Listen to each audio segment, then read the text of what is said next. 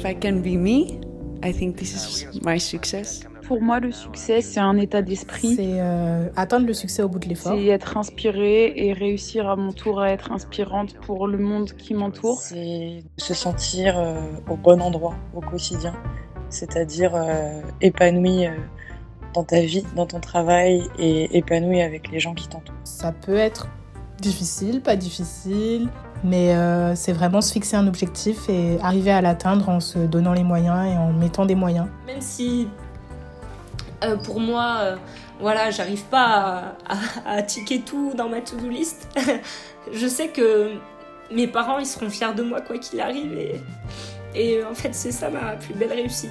C'est quelque chose qui se définit pas parce que tu as ce que tu possèdes, mais parce que tu ressens.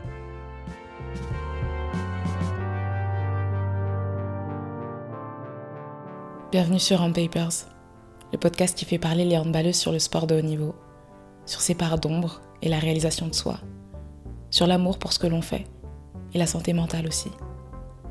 Mon but Déconstruire l'idée d'une définition unique de la réussite, linéaire et sans droit aux essais-erreurs, afin que l'on ose le courage de vivre des carrières sur mesure, intentionnelles et dingues, tout en se rappelant qu'être athlète, ce n'est pas être un super-héros.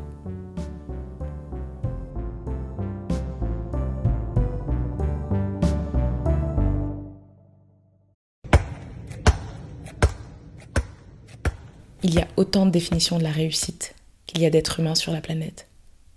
D'ailleurs, il serait presque dangereux de trop s'éloigner de cette dimension très personnelle de ce qu'est votre réussite.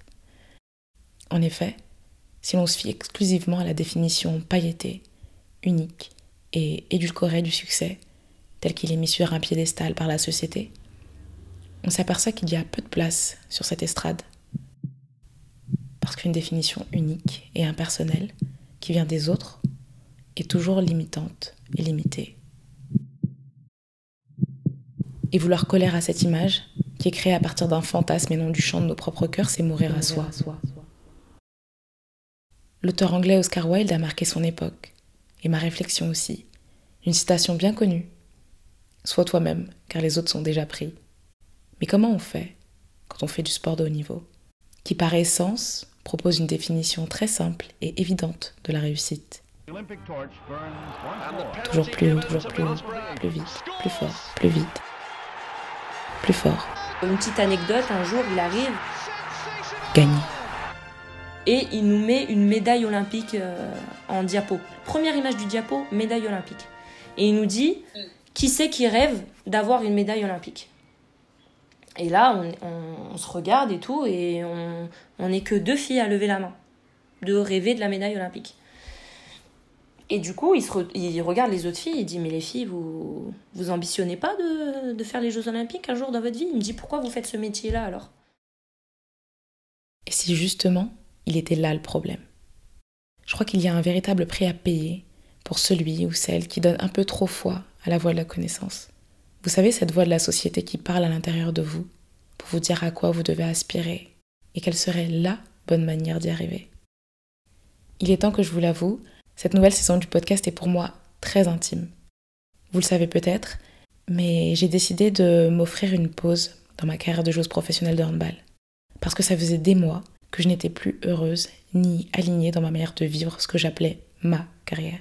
Je dis ça comme ça car je me dis qu'il y a toujours une frontière très fine entre ce qui est profondément toi, ce qui t'appartient, et les codes du haut niveau.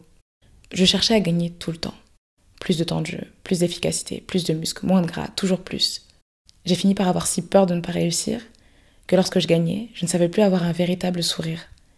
Vous savez, le sourire qui part de votre cœur en passant par celui des autres.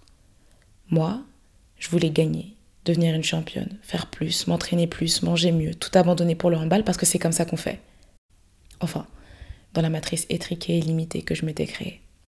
Du coup, je suis devenue assez ingrate, à vouloir coller toujours un peu plus à l'image fantasmée de l'athlète de haut niveau. Celle qui a toujours envie de jouer. Et c'est bien normal puisqu'elle vit de sa passion. Celle qui est un rôle modèle, toujours à 10 000% à chaque entraînement. J'étais en tension permanente. J'étais éternellement insatisfaite. Car je vivais dans une illusion. Celle de croire que la lumière n'a pas d'ombre. que mon épuisement n'était pas légitime, que j'étais seule. Dans mon monde du toujours plus, je n'étais jamais assez. Et à force de courir, j'ai perdu ma joie du quotidien. J'ai perdu le sens qu'avait pour moi mon rêve d'enfant. Et pour couronner le tout, je me blâmais de me sentir déprimée, fatiguée. J'étais un peu comme celui que décrivait Saint Augustin. Celui qui s'est perdu dans sa passion a moins perdu que celui qui a perdu sa passion, disait-il. Dans mon égarement, j'ai vécu une double rupture, physique et mentale, burn-out et rupture du ligament croisé.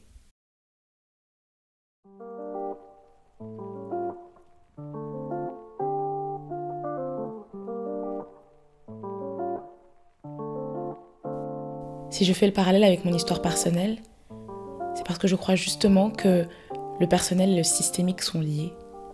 Notre quotidien en tant que sportif de haut niveau, c'est un peu comme une machine à laver à l'essorage, dans laquelle le programme du dépassement de soi est parfois si fort que l'on finit par oublier ce que l'on est, à savoir profondément humain, comme tout le monde. Souvent, on est fatigué, on est soumis au stress en permanence. La pression de faire du résultat à tout prix peut gommer le plaisir, devenir aliénante, sans compter sur l'énergie du groupe, le poids des déplacements incessants, les relations et autres variables du quotidien. Simone Biles et Lucas Ballot l'ont évoqué cette année, aux Jeux Olympiques de Tokyo. Franchement, c'est épuisant. Euh, c'est dur mentalement. Je suis, je suis passionné tous comme ça, mais euh, je suis quelqu'un qui me remet beaucoup en question et la remise en question, aller chercher la motivation. Je vous dis sincèrement, des fois, j'avais pas envie de jouer. J'avais pas envie de jouer parce que j'avais peur de mal faire. Et j'avais peur d'être critiqué, j'avais peur de, de, de, je vous ai dit, d'avoir le syndrome, euh, j'avais le syndrome de l'imposteur peut-être. We're just a little bit too stressed out, um, but we should be out here having fun, and sometimes that's not the case. Je ne suis pas en train de dire qu'il faut devenir feignant ou tirer un trait sur la très haute performance, car j'adore ça, moi, performer. Je dis simplement croire que le préalable pour toute réussite pérenne est l'alignement à soi. Et ce que j'ai appris de mes nombreux entretiens pour cette saison, c'est que réussir est un système complexe, d'autant plus dans le sport de haut niveau. La réussite demande du temps, des valeurs, elle suppose un désir ardent, de la persévérance, des rencontres, du soin et du respect de soi, mais surtout du sur-mesure et de l'amour pour ce que l'on fait. Je sais que je reviendrai sur les terrains de LFH. Parce que pendant un an, et durant toute cette saison de podcast, je vais me demander, avec mes invités, ce que veut dire pour moi et pour elle être une joueuse professionnelle de handball qui s'accomplit.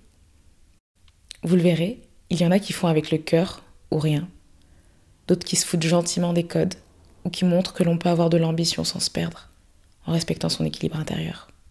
Il y a aussi celles qui se sont perdues, puis retrouvées.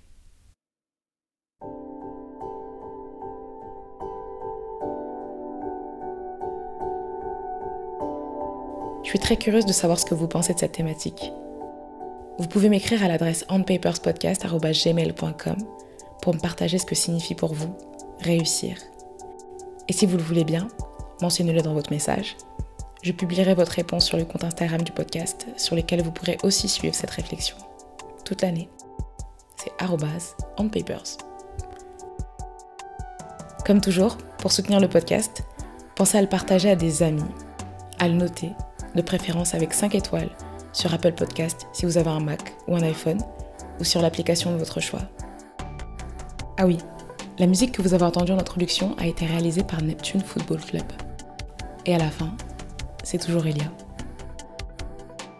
Je vous laisse avec le premier épisode. Bisous